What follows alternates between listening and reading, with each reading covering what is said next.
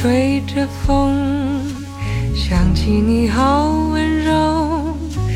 有你的日子分外的轻松，也不是无影踪。欢迎收听电影疗养院，大家好，我今天是一如既往楼吹的小猪猪。大家好，我是深深的沉迷于赵又廷颜值的石头姐。然后今天，因为我们已经很明显要讲娄烨的新片《兰心大剧院》嘛，然后我就想，就是在提到说沉迷于赵又廷颜值的时候，就忍不住说一句，因为上一次娄烨的电影《风中有朵雨做的云》，当时他电影的男主角是井柏然，然后因为我也特别喜欢井柏然，所以无论如何，就是这两部电影不提，但他这两部电影里面男男演员我都很喜欢。我猜到了，而且就是我那天。因为参加了就是兰心大剧院就在上海的首映礼，而且我也跟石头姐说，我见到了赵又廷本人，他真的超级帅，而且就是我们当时看完电影之后，不是有那个赵又廷跟黄香丽跟我们的见面嘛？见完之后就是，呃，有拍大合照，当时我就立马把我的口罩摘下来，我就说我一定要拍一张跟赵又廷的合照。后来我拿到那张照片了，远远的可以看见我的脸，大家再给你看。唯一的一张跟赵又廷的合照，在节目正式开始之前呢，还是非常欢迎大家加入到我们可爱的疗养院的听众群。大家可以关注一下我们文案里的入群方式。嗯，提一嘴，因为那天我首映礼是在大光明影院看的，那。大光明影院旁边就有一个国际饭店，那电影当中其实就是原著当中，因为国际饭店嘛，那电影当中是被替换成外滩的华贸饭店以及所谓的和平饭店，所以我觉得当时的整个氛围就是特别巧妙，就是你进影院的时候，因为大光明影院的整个就是构造，包括它旁边那个饭店，就是非常非常上海滩的感觉，然后在里面又见到了。赵又廷，然后整个，因为我们电影之后会讲对他的感受嘛，他是非常如梦似幻的感觉，所以我那天整个就是体验感会很奇妙。我觉得好像你身在上海，然后你再去看当年就是一九四一年的孤岛上海时期，你就能体会到这种上海的十里洋场，上海的这种所谓的刀光剑影。在娄烨的影像当中，我觉得特别美妙。那今天其实我们聊到蓝星大剧院，它应该是娄烨导演的第十一部长片。然后这部片子的编剧是马英丽，其实也就是娄烨导演的夫人。然后这位编剧的话，之前也是负责推奶的那个片子的编剧，他也因为这部片子拿到过第二零就二零一四年金马奖最佳改编剧本奖。因为这个，其实我觉得它还是有一定的这个优势，在于说，其实蓝星大剧院是一个以女性为主。主角的饭店，所以我们看到最终这个故事呈现，它也是把一个非常具有谍战气息的故事改成了围绕这样一个女性间谍去推展的，相对而言比较细腻以及情感浓度比较高的这样一个电影。那这部电影的主角方面，除了演于景的这个巩俐，然后还有就是我们前面提到的，就是非常帅的演谭娜的这个赵又廷，然后包括呃演鼓舞三郎的小田切让。嗯，我也特别喜欢，我觉得特别帅。嗯，包括这个电影里面，就是王传君饰演的这个亲日的特务，也是一个制作人莫之音。我觉得他在这部片子里面整体的表演还是挺好的。因为我那天看完电影之后，我就立马买了他的原著小说嘛，因为他其实整部电影是改编自红影的《上海之死》以及横光利一的《上海》，他其实整个故事的大框架完全是《上海之死》，只不过结局他参考了是横光利一的《上海》。那我是看完了红影的。上海之死，其实它整个故事走向基本上是完全还原的，包括台词、一些细节，还有整个人物的形象，基本上还是还原度非常高的。因为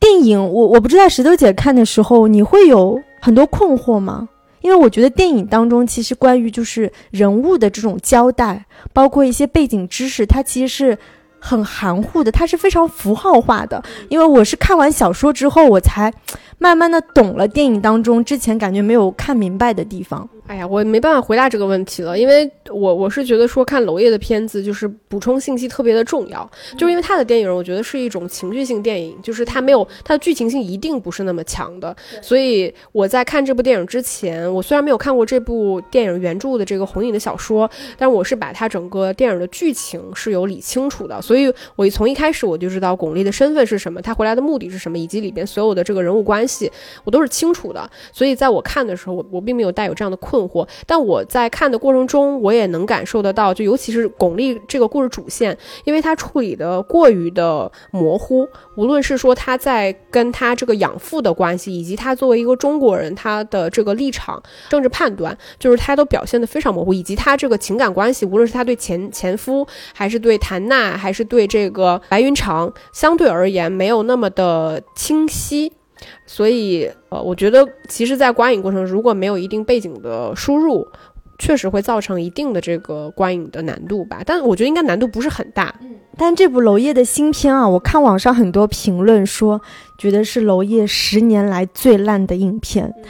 那我自己的个人的感受，我肯定是不认同这个看法的。对，因为你是个楼吹嘛。对，因为我我之前有说过，就是中国大陆所有导演当中，我最喜欢的是娄烨，也是对我整个喜欢电影，然后又去学电影，我觉得娄烨对我的影响还挺深的。那我自己觉得这一部作品是娄烨这么多，尤其这近十年来创作最肆意的一部作品。我觉得这可能是更最娄烨的一部作品，因为之前包括《风雨云》，其实它整个的。风格啊，故事啊，都是很很明晰的。我觉得基本上是不存在特别多含糊的点。但到这一步，你很明显的就能感觉到娄烨他在这种演员的调教，他在剧情，包括风格主题，他都在故意的去塑造这种。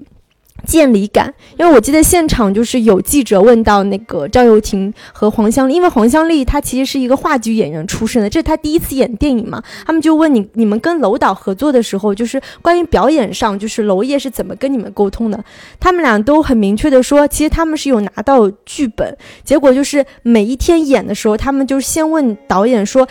这个角色，我这场戏应该怎么演？娄烨给的回答都是随便你们怎么演，你们想怎么演就怎么演，导致他们最初拿到的剧本和他们表演出的一些效果和最后的剪辑，其实这个出入是很大的。这也能理解了为什么这么多人物他存在的这种符号化建立感的感觉。我觉得这就是娄烨故意调教出来的。那我觉得，在我们正式聊这部电影它的优缺点之前，我觉得还是你可以帮我们去梳理一下，说这部电影它整个的这个故事主体跟红影的这部小说之间的一些差别点，或者说一些相似性，以及说你觉得它改编的是否是好的。我觉得有意思的地方就是，不仅是说原著小说跟电影都采用了戏中戏的这个套法，而且人物的结局也跟他们戏中戏的。结局是一样的，因为我们知道电影当中，其实于景跟谭娜相当于是在这个咖啡店被那个日军围剿嘛。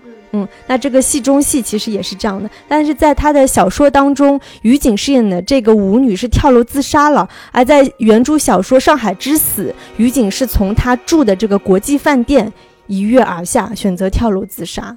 所以我就觉得，就是这。原著和电影有很多地方存在互文性的地方，还有就是关于人物吧，就是电影当中的那个白云长。其实我看的时候，我是一度很疑惑的，就是这两个女人。仅仅因为白云长是他的所谓的戏迷，他们俩就是通过第一次见面之后，感觉就是这种关系是急剧升温啊，甚至有一段就是他们俩类似于这种在床上的床戏，对吧？然后最后也是白云长相当于是替代。呃，于景去出演这部戏剧，然后在场外又跟那个莫之音发生纠葛，最后死了。就是很多人都在揣测，就是白云长跟于景之间的关系到底是什么样？我觉得以娄烨所有的电影来看，其实它是一种情欲牵引的人物关系。就是以娄烨以往所有的电影来看，它是一种情绪情感大于人物性格。跟人物叙事的这么一种电影，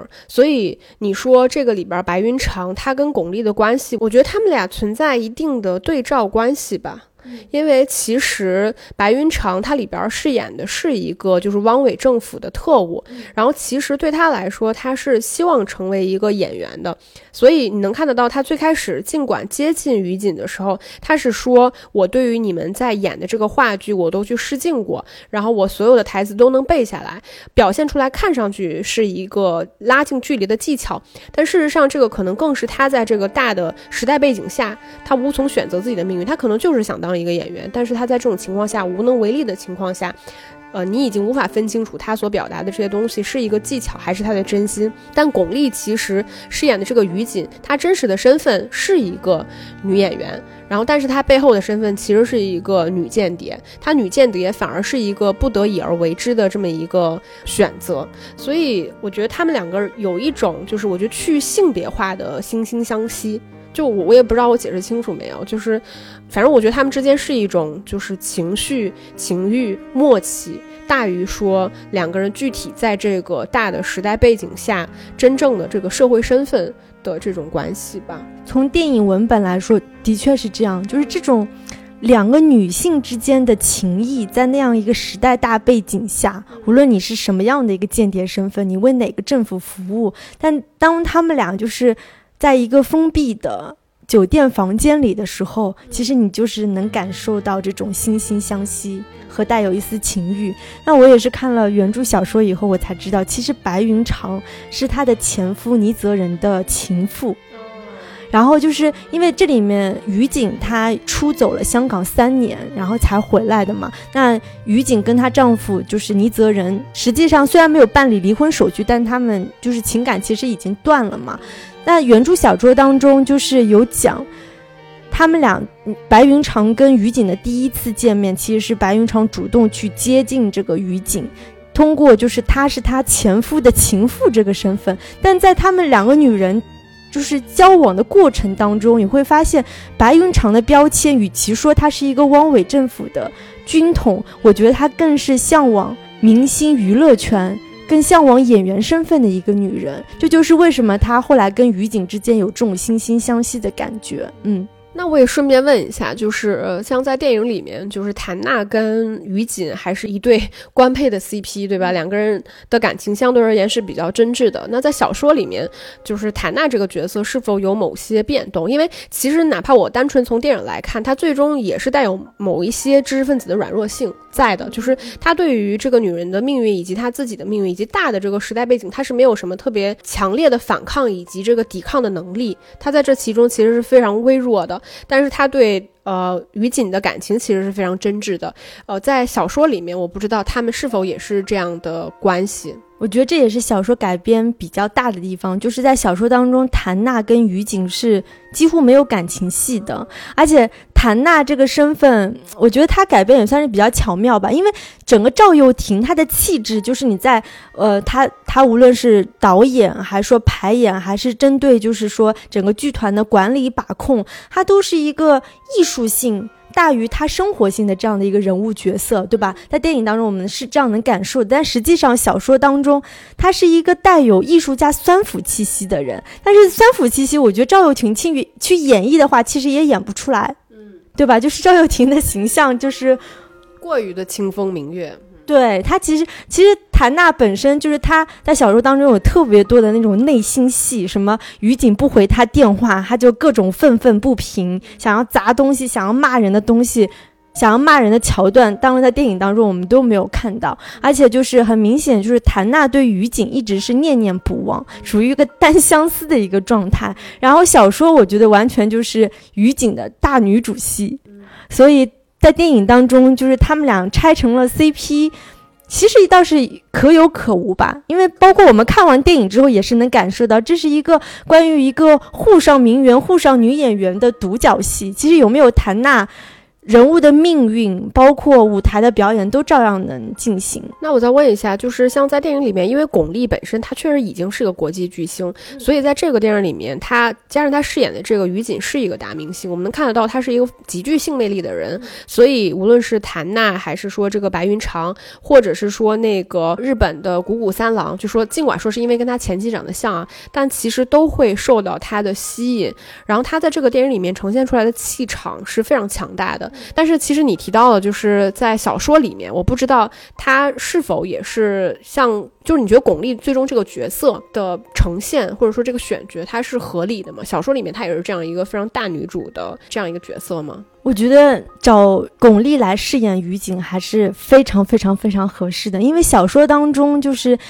这个所谓就是于景所到之处都能引起民众欢呼的这样一个女神的角色。那在小说当中，那个谷谷三郎当然不是因为于景长得像他前妻，他们俩才有这个情感纠葛，而是因为谷谷三郎就是见过于景一次，就对这个女人产生的魅力，这种这种吸引力就是终身难忘。再加上他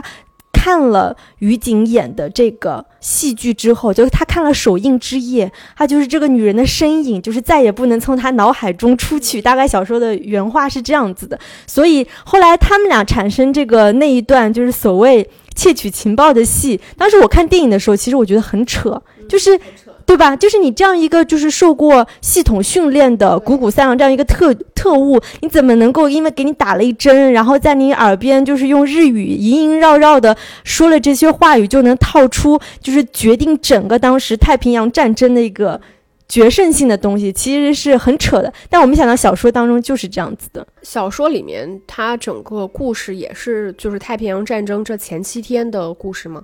对，时间线基本上是完全一致，甚至是卡得非常死。他有讲那个啊，那个偷袭珍珠港是十二月八号嘛，所以他们十二月六号，当时其实是通过白云长拉的皮条，他们在一个舞会当中拉了皮条之后，就让于景跟那个谷谷三郎他们俩进了房间，结果就是通过这种半迷惑他，让他说出那个暗号具体指代的是哪个城市，就是从这场戏当中套套出来的，所以这个也算是高度还原了吧，嗯。但是整个你说就是巩俐，她对于这个小说当中于景这样一个就是艳冠艳冠中国的一个女明星的角色，我觉得是非常贴切的。嗯啊，还有一个我觉得还比较有趣的就是改编的地方，就是莫之音这个角色。那原著小说当中，其实莫之音她是整个戏剧的小说原著者和编剧。但在电影当中就变成他是一个制作人，对，那所以就是你可以看得出来，当时莫之英他其实是本身他是一个剧作家，他是一个小说家，他是非常有才华的。他是非常就是有抱负，当然他的身份我们知道他是一个汪伪政府的一个特务，但是他就是横行在上海滩的一个身份，其实是一个小说家，所以他对于这个戏剧的改编，这个作品本身的呈现，在小说当中他是有蛮多介入性的，而且还有描述，就是他跟谭娜两个人在对这个创作改编上面其实是有些争执的。那到了电影当中这一部分，就是关于他剧作家的身份是完全被去掉的，他变成了一个。比较反派的反派，总体来说，我觉得他选的演员还是跟他原著小说当中的气质还是比较比较贴合的。可能你说最不相符的，我觉得就是赵又廷饰演的谭娜了。嗯，其实因为我没有看过小说，然后我看完这部片子，一个比较直观的感受是我自己比较喜欢王传君饰演的这个莫之音。很大一个原因不光是说这个演员他的表现力。的问题，或者说他跟这个角色贴合度，也是在于说，我觉得每某一部每一部片子，其实它都有一个自己呈现出来的气质。像你提到说，娄烨导演可能在这部片子里面，他故意去制造一种渐离感，而且这部电影电影，因为他选用了这种黑白摄影，因为黑白摄影本身从。制作层面上来看，我们看到它因为选选景是有拍和平饭店，因为我们能看到它有一些就是这部戏其实并不少的外景戏，但是其实如果你今天在上海去取景的话，你是很难拍到这种外部的全景，然后非常具有一九四一年那个年代感的上海且不穿帮的这么一些场景的选择，所以我们有的时候能看到这个摄影机它从天空甩下来，直接拍到了这个华贸饭店的这个门口，整个背景都是虚化的，是这个其实。是制制作层面的一些问题，但其实是因为黑白摄影，它也能够制造更强的建立感。因为我们人眼的视觉其实是彩色的，所以我们看到彩色的东西会觉得更加的真实。在这部电影里面，它因为整个呈现的黑白摄影制造的这个建立感之外，我觉得它也拉远了就是观众跟里面所有演员的那个距离。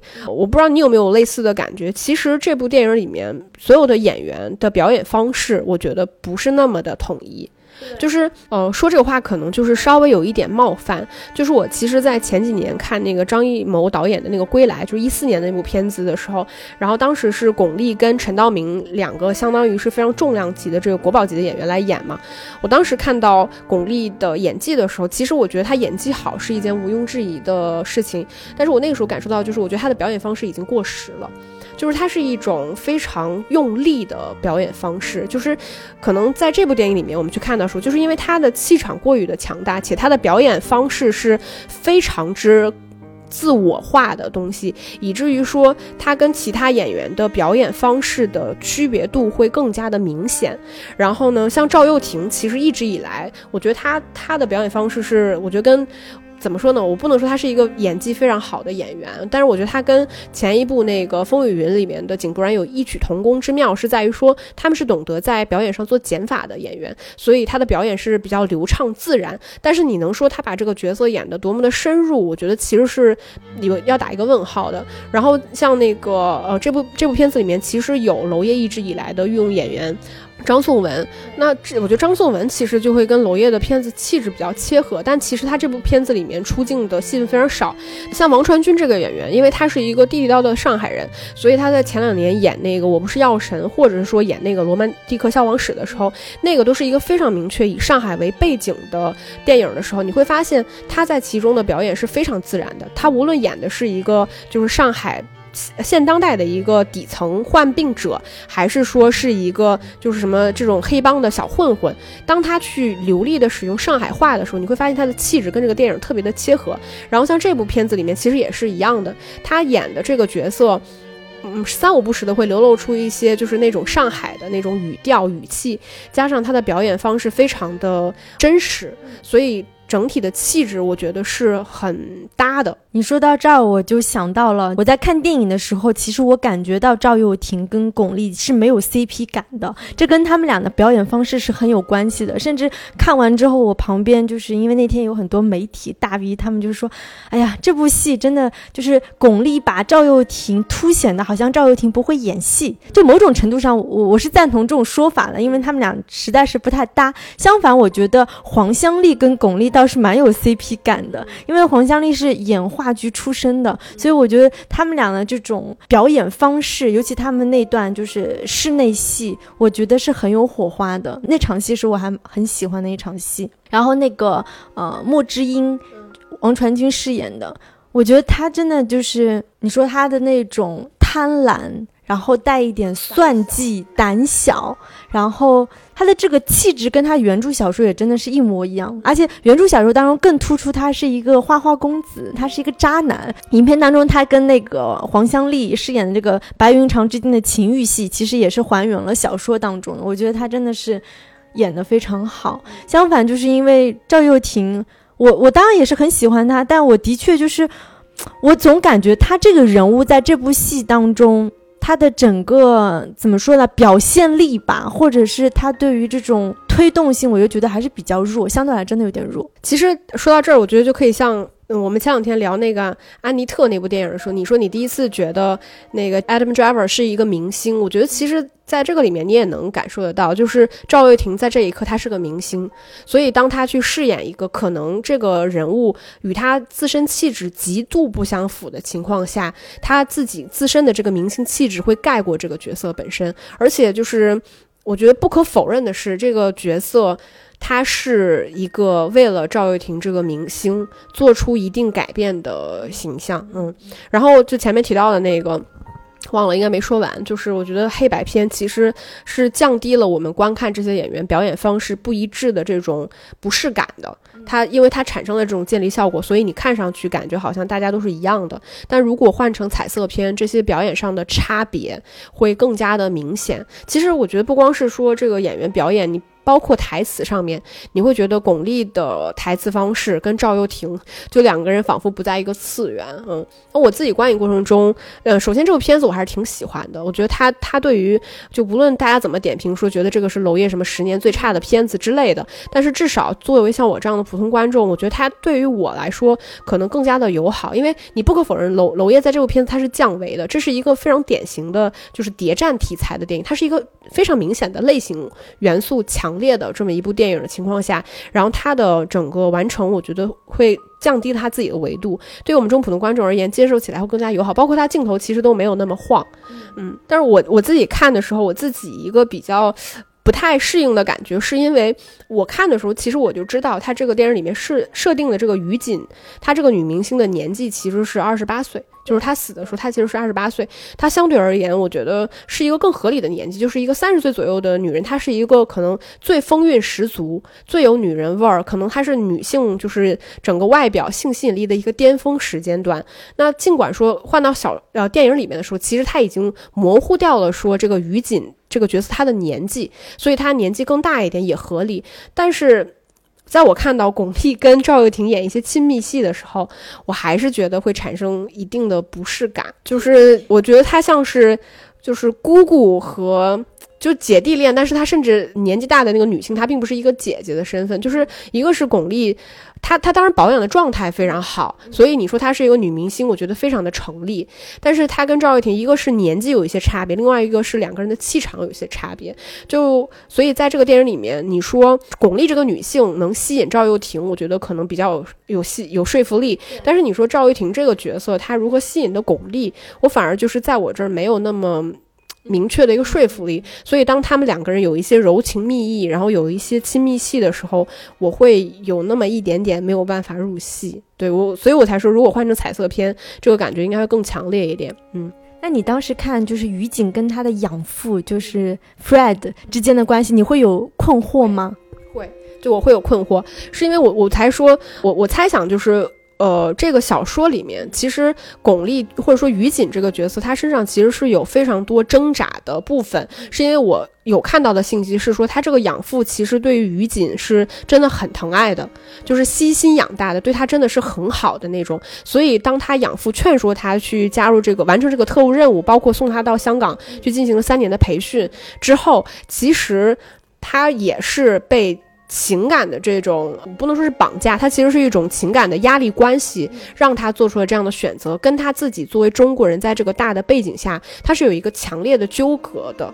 但于景对他的养父的感情应该是非常之深，所以你才会愿意为了他做这件事情。但换到电影里面的时候，是因为巩俐年纪有一点大，然后她的气场又很足，所以当她第一次跟她养父出现的时候，我反而觉得那个关系。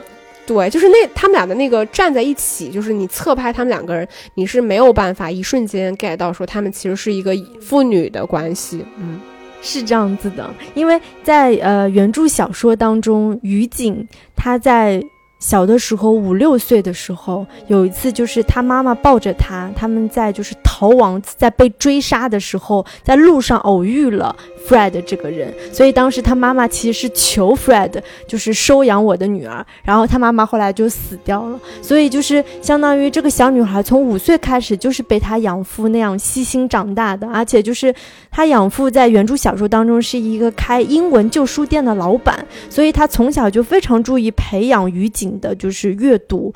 阅读原文的英文的小说，然后去表达。一直希望于景能成为一个呃作家，但没想到于景喜欢表演，最后成为了女明星。而且他们俩之间的这种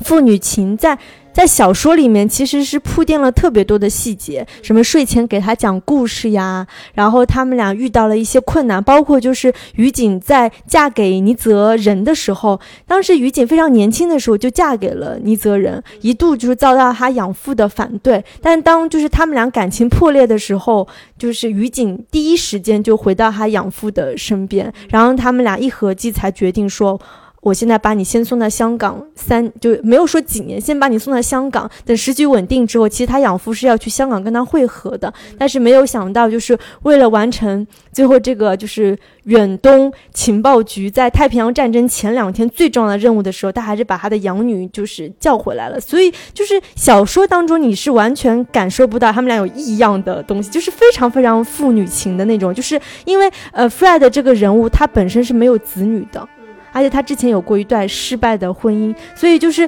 于景对他来说是他整个唯一生命当中唯一的亲人。但到了电影当中，我现在这样说可能也不太好。我觉得这个电影可能我唯一不太喜欢的地方就是，我觉得现在巩俐演戏有种，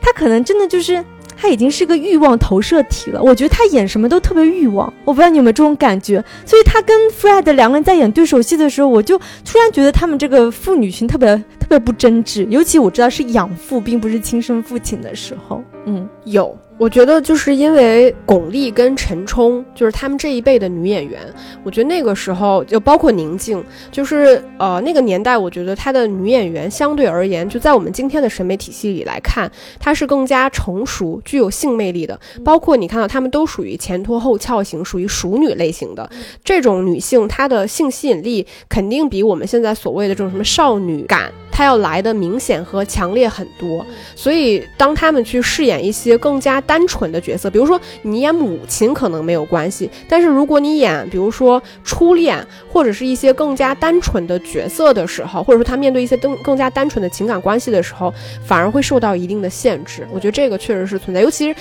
这些女演员，她们已经到了一定的年纪，所以当她们去面对一些，比如说我面对我的父亲的时候，你们两个人的年龄差其实是很难去拉开的。时候，我觉得这种单纯的情感表达会没有那么容易。嗯，那我们接下来就是聊到聊完了，就是呃小说和电影的一个改编，我们就正式进入到这部电影里面。我们可以先来聊一下这部电影的优点，尤其是我一直知道小猪猪是特别喜欢娄烨导演的，你可以呃聊一下这部片子的一些优点吧。我觉得这部片子最大的优点就在于刚有说的建立感，还有流动性。就是你会发现，这部电影当中的流动性不仅是在于它的一种运镜，因为经常我们是感觉是在舞台上的表演，它其实已经转场到了实际上那个咖啡厅里发生的一些桥段，或者是我们觉得是在现实生活当中的桥段，它其实一运镜，它就变成了在舞台上发生的事情，这种流动感。跟他的就是不只是说表演，然后运镜，还有他的黑白影像结合在一起，就会让我特别有满足感。就你觉得这是，就是在电影院里的一种特别的享受。这个是在很多普通的商业片当中很难看到的一部电影，就跟我们当时其实聊安妮特有类似的感觉。嗯，就是我不知道你有没有看过沉浸式戏剧。就是呃，我之前记得在上海的时候看过一场，就是不眠之夜的那个沉浸式戏剧，因为它非常有名，呃，所以当我看到这部电影的时候，我一瞬间就想到沉浸式戏剧的感受。我觉得他们非常之相像，是因为比如说我们当时看到那个不眠之夜，它整个故事背景其实是麦克白，然后它里边整个沉浸式戏剧的演员可能有二三十个主要演员，它的整个楼，比如说你进到一一栋大的别墅里面，它可能是一个酒店改编的，它有三四层，然后你其实，在其中是全。不可以自由活动的，我可以在一层自由活动。可能某一个场景，它是一张床，旁边是一个沙发，然后就有一个女人在那里一直表演。她可能时而睡觉，时而哭泣，时而换着衣换衣服，然后你就会跟着她走。然后她可能走走走，又会碰到另外一个人，然后跟另外一个人有一段表演。就是所以，我作为一个观众，我在参与这场沉浸式戏剧的时候，首先你周围所有的一切全部都是这个故事中的一部分。然后他们的表演是我看到这两个演员，我能够获得这两个演员的表演信息。但在与此同时，其他的楼层里面有其他的故事在进行着，在表演这个其他的人物。但是我作为一个观众，其实我获得的信息只能是我看到的。比如说，我看到了女演员 A，然后我接下来看到了男演员 B，然后所以我会把这两个信息去进行一个拼接。我会去猜想说，这个女人跟那个男人，或者是他们同样出现在这个场景下，他们的关系是什么？这个故事是如何拼凑而成的？包括我在曾经参与一场沉浸式戏剧，其实我的转场，它是不具有强烈的规律性的。嗯，你懂我的意思，所以我觉得这部电影里面，尽管前面提到了，就是我们传统都在说，像戏中戏是一个电影里面非常容易用到的呃手法，它就是我故事背景可能是在一个片场，然后呢一一群演员他们可能在演着一部电影，像这部里面他们其实是排演着一部话剧，所以他们本身是具有话剧里面的这个角色的。比如说我像这个里面于锦，他饰演他在那个话剧中的角色是一个秋兰，秋兰的身份其实是一个呃相当于是一个学生罢工还是一个什么样。运动的这个领导者，对工厂罢工的这样一个发起者、领导者，他具有一个革命的这个属性在里面。然后他在剧中跟谭娜那个人物，他们是在一个相当于是咖啡厅里面相逢，然后惺惺相惜，然后相当于是最后是一个亡命鸳鸯这样一个角色。但是他们在这个这场戏的。身份之外，他们在现实生活中里面，他们其实又是一个演员和一个导演的身份，所以他的整个电影的故事既有话剧中的那个身份，又有在片场的这个身份，又有脱离了片场中现实生活的身份。哦，你能看得到，就是娄烨他不仅是在戏剧或者说叙叙事层面上借用了戏中戏，他在整个像你说的运镜方面，他其实是借用了沉浸式戏剧的拍摄手法，所以他才会在一开始的时候跟随着赵又廷，因为第一场戏其实就是一个赵又廷在导戏的过程。观众看到这场戏的时候，其实你会产生困惑，你不知道，你你你乍一看就是一个摄影机跟着赵又廷看到了角落里在抽烟的巩俐，然后他对这个这个男人像隔隔着人群对这个女人产生了好奇心，然后过去搭讪，你可能会以为这是一场真实的戏份，直到就是他说可能是音乐起，或者是说啊你进来早了。这一个瞬间，这些话其实是不属于当下这个场景的话，他才打破了这个戏剧的真实性。包括摄影机会跟着赵又廷从幕布前面走到说，呃，在舞台后面演员进入这场戏剧的一个入口等等，再到说摄影机跟着赵又廷去追溯说巩俐和另外巩俐杀了另外一个男人，然后如何跟他去逃生。其实你能看得到，摄影机就是电影在这个里面变成了一个就是怎么说，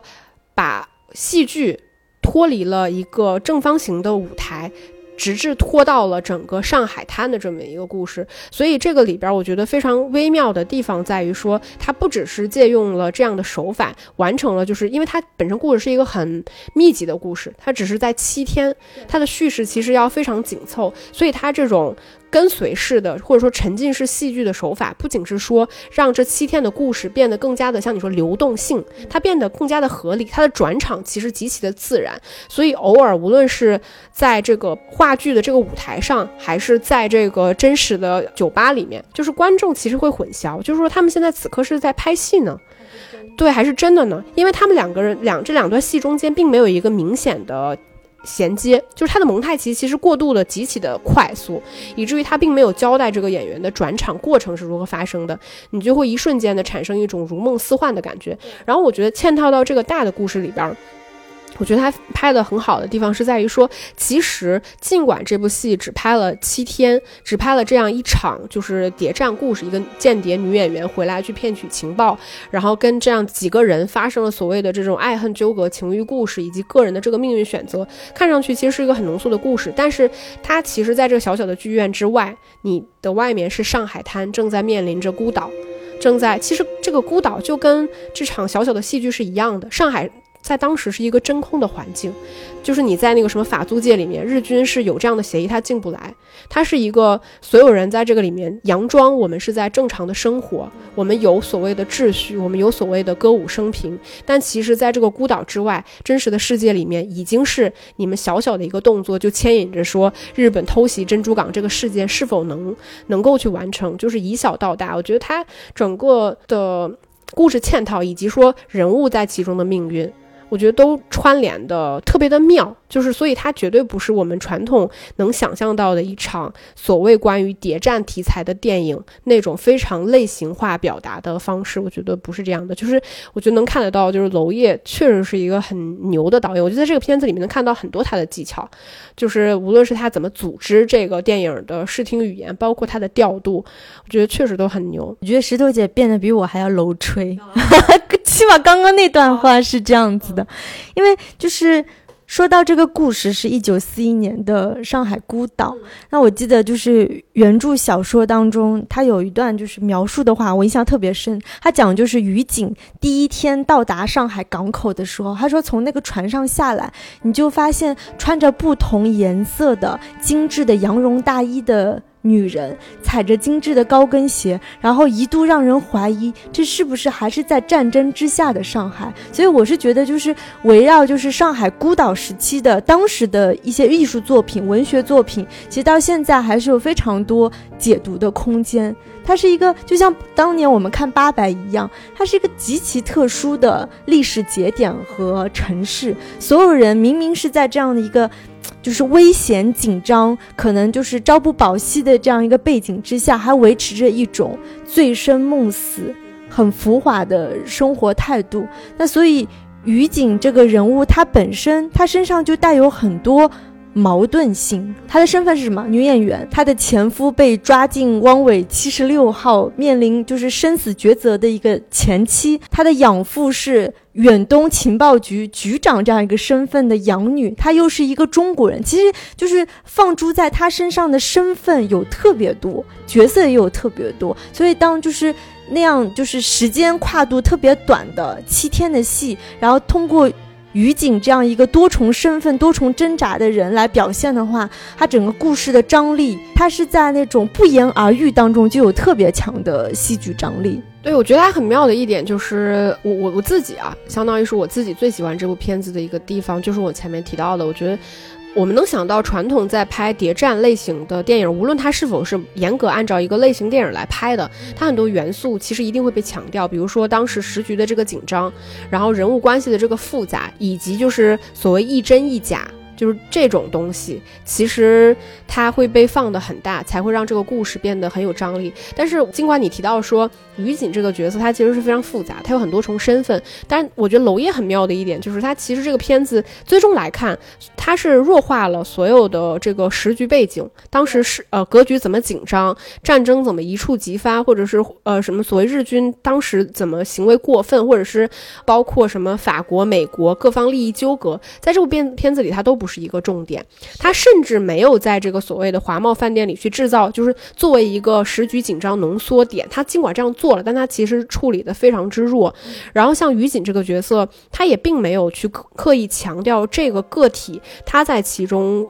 非常极端矛盾，以及就是他身上所背负的那种利益纠葛，以及他个体选择的那种复杂性。我觉得他处理的也很弱。我觉得娄烨就是一个会拿。情欲、情绪去盖过其他所谓个体，或者说这种人物的独特性，或者说典型性的这些东西，他处理的就是一些非典型的东西。这个我觉得是他自己还是一贯保持下来的东西。所以这部片子，就你可以说它不是娄烨一部最好的片，或者是，但他我觉得还是比起其他导演要好很多。对，因为刚看完这部电影的时候，我记我记得就是群里可能也有人在问，这是一个谍战片吗？我肯定回答这不是，因为它其实是摒弃掉了我们我们之前有讲过一个谍战片的专题，对吧？我们有分析过，就是谍战片这个类型，它通常喜欢啊拍什么样的桥段或制造什么样的元素。其实所有就是谍战片会运用到的这些紧张感，包括一些谍战手段的运用，在这部电影当中绝对是被弱化的。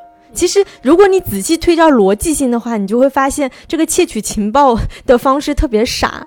特别对吧？特别特别简单和粗暴。嗯，实际上也不可能谍战人员真的窃取这样情报嘛。但是，他这里面的就是刚刚我们讲到于景身份，他虽然身份多，包括他跟不同人物之间，什么日本人啊，他的养父啊，谭娜之间，其实某种程度上，他跟这些人的连结是被。抽空的，加上这部电影当中，除了你说排演话剧的现场会有一些音乐，其实它是摒弃掉配乐这个东西的，所以就是这种无配乐的方式，更让这部电影有种真空感，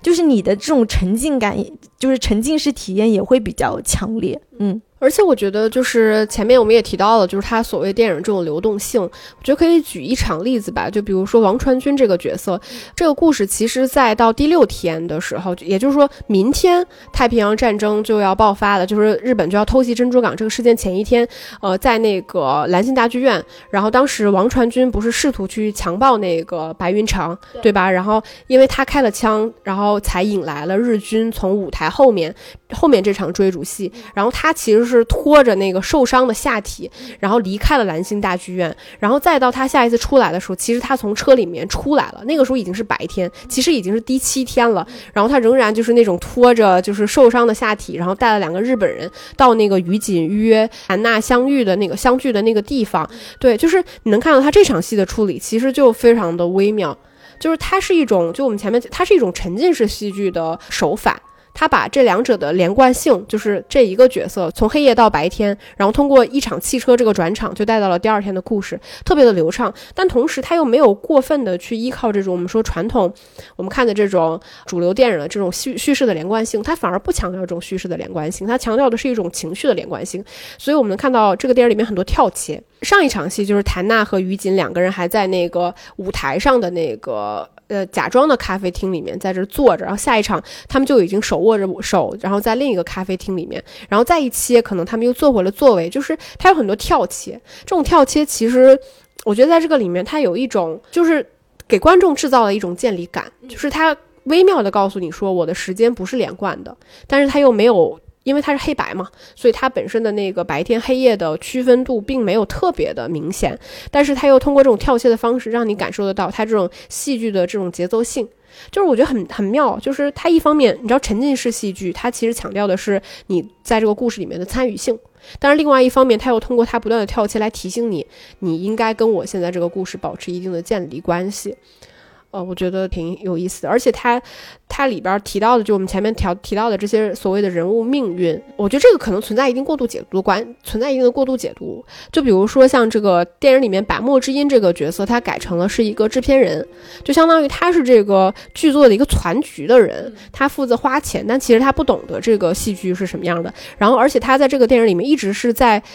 尽管他对谭娜是挺好的，但他其实也存在利用和愚弄谭娜的这个过程。其实它有点像是制片人对导演的这个约束关系。嗯，对吧？然后我觉得挺有意思的，嗯，就是，但这个我这个部分，我觉得多少有点过度解读。我觉得这部电影就是刚我们讲很多它不同的艺术形式之间的这种互文性啊、流动性，其实就是因为给我们很大的空间去解读，这也是一贯我觉得娄烨电影的特色。而且我觉得娄烨他。拍这么多电影，我觉得我现在印象感觉最大的元素就是拍城市和拍人，就是娄烨电影当中的城市，它本身是很自洽的。他同样拍武汉、拍南京、拍上海，他的镜头下的这些城市就会有娄烨宇宙的感觉。在这部当中拍那个上海滩，我觉得。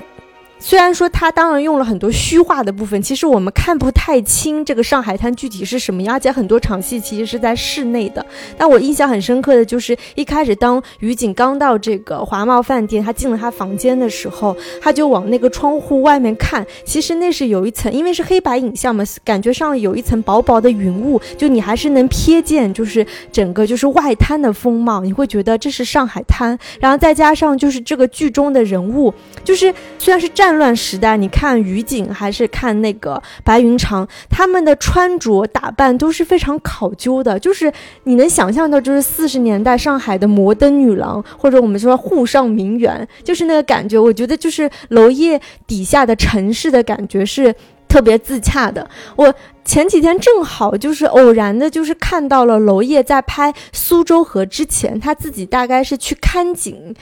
拍的。记录短片，他就是拿着那个摄像机，就在上海的大大小小的街头去怼着人拍，拍路过的人，拍小孩，拍老人，拍店铺，拍苏州河。你就会发现，他影像当中的城市。好像是某种程度上最接近你想象中的城市，因为我和石头姐生活在上海，所以就是我们对这座城市的感受，我觉得也是很特别的。所以当我看到这里面虽然是四十年代的上海，但是我就是能感觉这是百分百的上海。我觉得上海就是有这种很很独特的魅力，它不论就是外部世界多么可怕，甚至是落魄，上海还有一种骨子里面的一种骄傲和这种精致，嗯。我蛮我蛮认同的，我觉得他有拍出来，就是娄烨。的上海，而且这个上海是对我们来说有说服力的。然后我们前面也提到，我觉得这个片子其实让我能感受得到，就是娄烨作为一个成熟的导演，他在处理一些现实难度的时候，他如何去解决。比如娄烨一直以来，因为他经常是手持加浅焦，所以导致说他的电影突出的就是人嘛，他的背景本身就是虚化的。然后到了这部电影里面，其实你想想，他如果想要拍大量的外景，在实际的过程中，他要么就是选择上海的一些。影视城。对，但是对拍摄基地，然后它那些是有一些外景的，但其实因为那些景观相对而言是更加普通的，就它就是一个我们经常能在所有影视剧里面看到，在拍上海的那些标志性建筑，什么百乐门啊，什么什么这种。街景，就是它相对而言是一个更单调的东西。就如果你真的只是拍这些，它就会流于俗套。但同时，你如果真的想去拍上海现在现存的一些具有当年风貌的街景的时候，其实它的难度是很大的，因为不可能你往你只要镜头往外一甩，它一定是高楼大厦，就是它一定是那种什么所谓的电线呀、什么无线网的那些机机顶盒什么，它根本藏不住。所以我觉得娄烨他。大量的他，他在这个店里面大量的这种浅焦摄影，其实是有弥补，就是外部这个拍摄的难度的，所以让你对他具有一定的信服力。但我觉得另外一个就是我觉得比较好，就我真的觉得娄烨在这个电影里面用到的那种就跟随式的这种拍法，他跟他传传统的那种就是跟随人物的手持不太一样的地方，就是他这个里边因为有大量的室内戏，所以就是你知道我们传统在拍室内戏的时候，我们可能更多的会用深焦，因为深焦是比较容易让你去 get 到这个整个内部的这个结构的，就是这个空间结构，然后或者是说他在跟随这个人物拍摄的时候，他比较强调这个空间的关。联性，然后我们能看到娄烨在其中最核心的一场戏，其实就是呃十二月六号晚上那一场，就是于锦一个人在这个兰心大剧院里面跟其他的这个日本军人对峙的这个戏份。当然前面还有一场在那个华茂酒店的那场也算啊，就是他当时用到了非常明显的那种黑色电影的拍摄手法，因为他那个时候你知道浅焦，它是视觉上看上去它是更加模糊的，就信息的传递，它可能。把整个焦点都聚焦在这个人物是人物的脸上，或者说人物的衣服上，让我们比较近距离的看到这些人物的状态。但是其实，当他用黑色电影的时候，它是一种非常强调黑白对立的东西。当他有一些戏份随着灯光忽明忽暗的时候，然后我们能看到那个手枪发出来那个烟火的气息，就是那个烟火的那一下，它其实是极度闪眼的。它它是制造了一种黑白对立极其明显的东西，它是一种更。明显的黑色电影的拍摄手法，就我们说到你传统想象中可能谍战片儿的时候会看到的那种感受，然后同时它随着就是巩俐在这个空间里边去制造的那种，我觉得。倒还好，就是它制造了一定的这种恐慌感，就是因为我们肯定是站在于锦的那个视点下去预知说这个危险到底在什么地方，也会有同样的那种视觉盲点。但他当时我觉得给我制造了一种我觉得比较新奇的一种手法，就是因为他大多数的镜头其实他是拍巩俐。然后以及拍那个军官都是正面的镜头，他并没有刻意强调一种所谓的空间关联性，但是他又同时跟随着这些演员，他会给观众制造一种就是对于空间的那种模糊感，就我的感知力并不会那么强，因为你没有刻意交代过这种空间关系，嗯，以及人物关系。对那场枪战戏，我觉得也是蛮精彩的。他其实这里面他倒没有太用那种跟随的镜头，对吧？他其实是比较，他那个镜头其实切的是比较碎的，所以有的时候就是你下一秒不知道危险在哪里，不知道那些日本军官藏在哪里。他也蛮像就是你说的黑色电影的那种感觉，就是说。今夜谁都走不出这个剧院，对吧？就是今夜大家都得死在这儿，就看怎么死啊！是有这种感觉。我觉得这个倒是娄烨电影，我觉得以前比较少，因为他他除了说那个《风雨云》里面有点这种这种什么犯罪啊那种，其实他以前电影是不拍这种，他是不强调这种悬疑感的。对，但是这部戏里面就因为他的黑白影像，我觉得能。加深很多，而且就因为他用那个就是浅焦，然后他人物其实他整个就是特写和近景比较多嘛，就是你还是能感受到他那个镜头的那种呼吸感，就是呼吸感，我觉得某种程度上也是我们观众的那个视点跟剧中的人物你的共情力可能会比较强烈的时候那种呼吸感。嗯，那说了这么多，我们现在我们好像都变成楼吹了，你觉得这部电影有缺点吗？我觉得这部片子当然有缺点啊，但缺点其实前面已经有提到过了。我觉得很大的一个缺点就在于说，我我无法就是在巩俐这个角色身上共情，或者说共情，我觉得倒也不重要，并不是所有的电影角色都是一定要让你共情的。对，然后就是巩俐的这个角色，她跟赵又廷之间的互动对我来说说服力不够。就是我们理由，我们其实前面已经提到过了，这个是我我自己觉得很大的一个问题。就是其实我在看这个片子的时候，我也产生了一些困惑，就是。其实我觉得娄烨的片子不是那么需要明星，说实话，就是因为他有一派自成体系的东西，就是我觉得他更像像你说的，他是一个娄烨宇宙，就是好的演员在其中能够生存下来，但是一些演技不不那么优秀的演员在其中也能够生存下来。最终他能够通过娄烨的技巧去把这些东西融合的非常好。但是就是我在这看这部戏的时候，因为这部片子里面明星的浓度太高了，就是巩俐，然后赵又廷，包括小田切让，包括演到那个休伯特的那个帕斯卡尔格雷格里。然后包括王传君，就哪怕像张颂文，其实他也变成了娄烨电影里的明星。就是你会觉得明星浓度过高的情况下，我有一瞬间的感受到了，就是导演跟明星之间的这种平衡感或者是摇摆感。我那个时候也真的在想说，或许这个片子没有那么多的明星，它会变得更加的柔和一点。就是。但我觉得这个也是一个伪命题啊，这个也只是我自己的一个个体的感受。还有就是，就像我们前面提到的，就是我我始终觉得，就是会不会有比巩俐更合适的女演员去饰演这个角色？对，这个是我自己的一个疑问吧。我我不是说她演的不好，但是我我对她的表演方式以及说，在这个其中承担这样一个所谓的。它其实就是一个欲望投射体，就是不论是说男女之间的这个欲望投射体，还是说这个大时局下的一个命运投射体，它就是一个焦点、一个核心的情况下，就是它是否真的具有足够的说服力，我觉得是存疑的，或者说它具有说服力，但是是否是这个故事下需要的那种说服力，对，对我来说，我觉得是一个问号。我觉得巩俐是所有人的欲望投射体，我突然这样有点细思极恐，就是。他不仅在小说当中，他电影当中是所有人的目光都会望向他的那种，就是，所以我从这个角度来说，我觉得巩俐演还是非常合适的。其他人能有这样大的气场和魅力，让所有人都对他产生欲望吗？章子怡啊，但我觉得章子怡感觉跟嗯，我觉得跟巩俐。反正我觉得这个角色应该还是巩俐更合适一些，当然就是稍微有点就是巩巩俐确实年纪大了，嗯，确实这个是缺点吧。对我这么一说，我觉得也不是说巩俐不适合，我觉得年纪稍微有点大，嗯。然后要说到这部电影的缺点，我们刚刚也其实也也讲到过了，就是表演，还有我自己是不是很喜欢赵又廷在里面的表现的。还有一点，我觉得就是这应该是。娄烨他自己故意，明明其这部戏当中，你要仔细去推敲，其实是有一些 bug 在的，就包括是谍，尤其是谍战的部分，我觉得一定会有人诟病他弄得太小，就是太小儿科了。这就算你不拍谍战片，你谍战元素运用的这么差，就就很不行。但我觉得娄烨这方面他都是比较讨巧，就是他完全是原著怎么样他就怎么拍的，他没有去修正原著当中的这些 bug 在。但我觉得，其实以他的实力，他应该是可以处理的更好一些。嗯，觉得这个电影还有一个比较大的缺点是，我觉得这部电影其实拍的很浅显。就是你在电影最开始，就我们这期节目最开始，你也问我说，你觉得这部电影对对对我来说观影有难度吗？说实话，我觉得他拍的很小儿科。就是其实他他拍的。并不是难懂，而是说他把一些更容易懂的元素省略掉了而已。所以他这种，我我我倒是不觉得说他是故意为之去制造一种难度，他肯定不是难度，这个就是娄烨他自己的风格。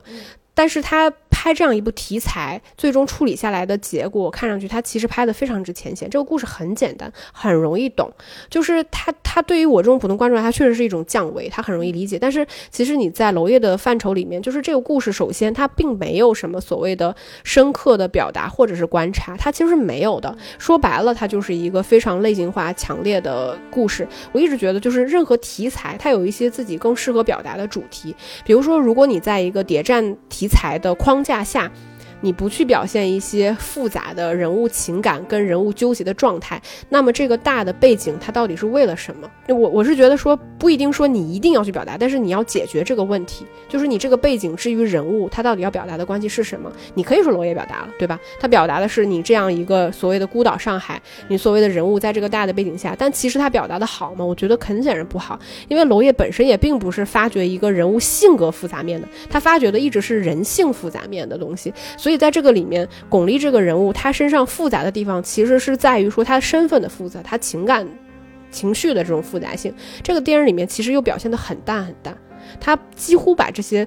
能让这个人物表现复杂性的东西都抽掉了，像你说的，他跟所有人物的关系是比较真空的，所以这个人物你只能觉得说他具有一定神秘性，但其实他又不是非常的神秘，因为他间谍的身份很早就被暴露出来了，观众是知道的，相当于这个角色的底牌已经交出来了。所以当这个人物他的故事不复杂，情感不复杂的时候，他的欲望复杂，在这个故事里边就会显得特别的无足轻重。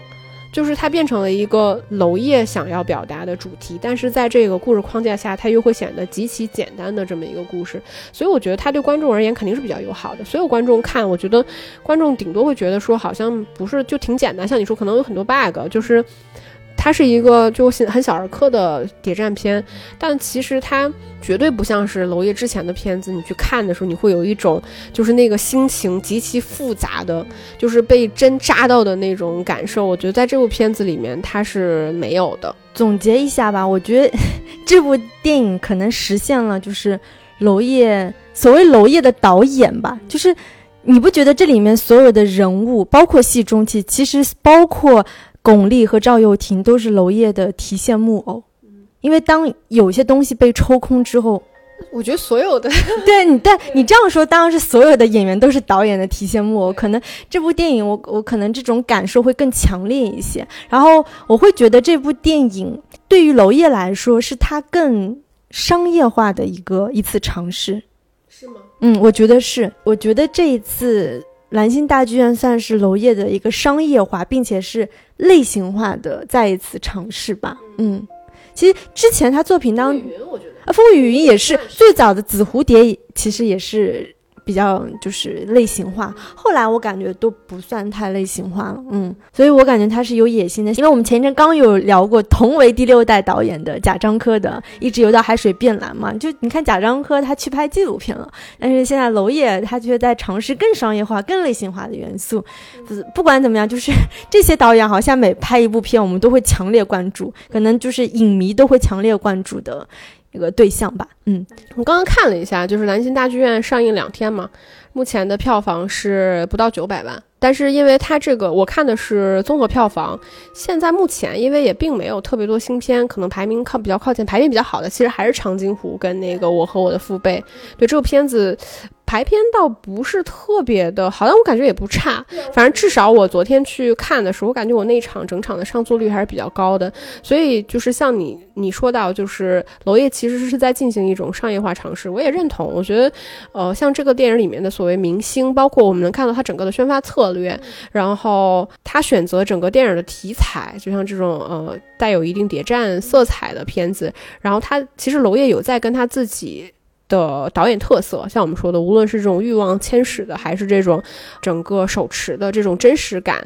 我觉得是在进行一个平衡。所以，就是我我不认为这些好的导演去做一些降维处理的时候，就应该被影迷拉下神坛。就是你你去对标他最好的、最特立独行的那波作品，其实我觉得。综合来看，一个导演他的创作生命跟他自己不同时期是应该有不同的尝试，所以我倒不觉得说蓝星大剧院是一个多么成功的尝试，包括之前的风云，我也不觉得是一个。多么成功的尝试，但我觉得它绝对不是一个失败的作品，或者说它是一个值得被大家说把这个导演拉下神坛的作品。我觉得绝对不是这样的。嗯，那我们今天其实也聊了很多，就是关于蓝星大剧院，然后很欢迎大家就是在底下留言跟我们互动，就是谈谈啊你心目当中的娄烨是什么样子，或者你们怎么评价蓝星大剧院。那我们这期节目就到此为止啦，感谢大家的收听，那就下期再见了，拜拜，拜拜。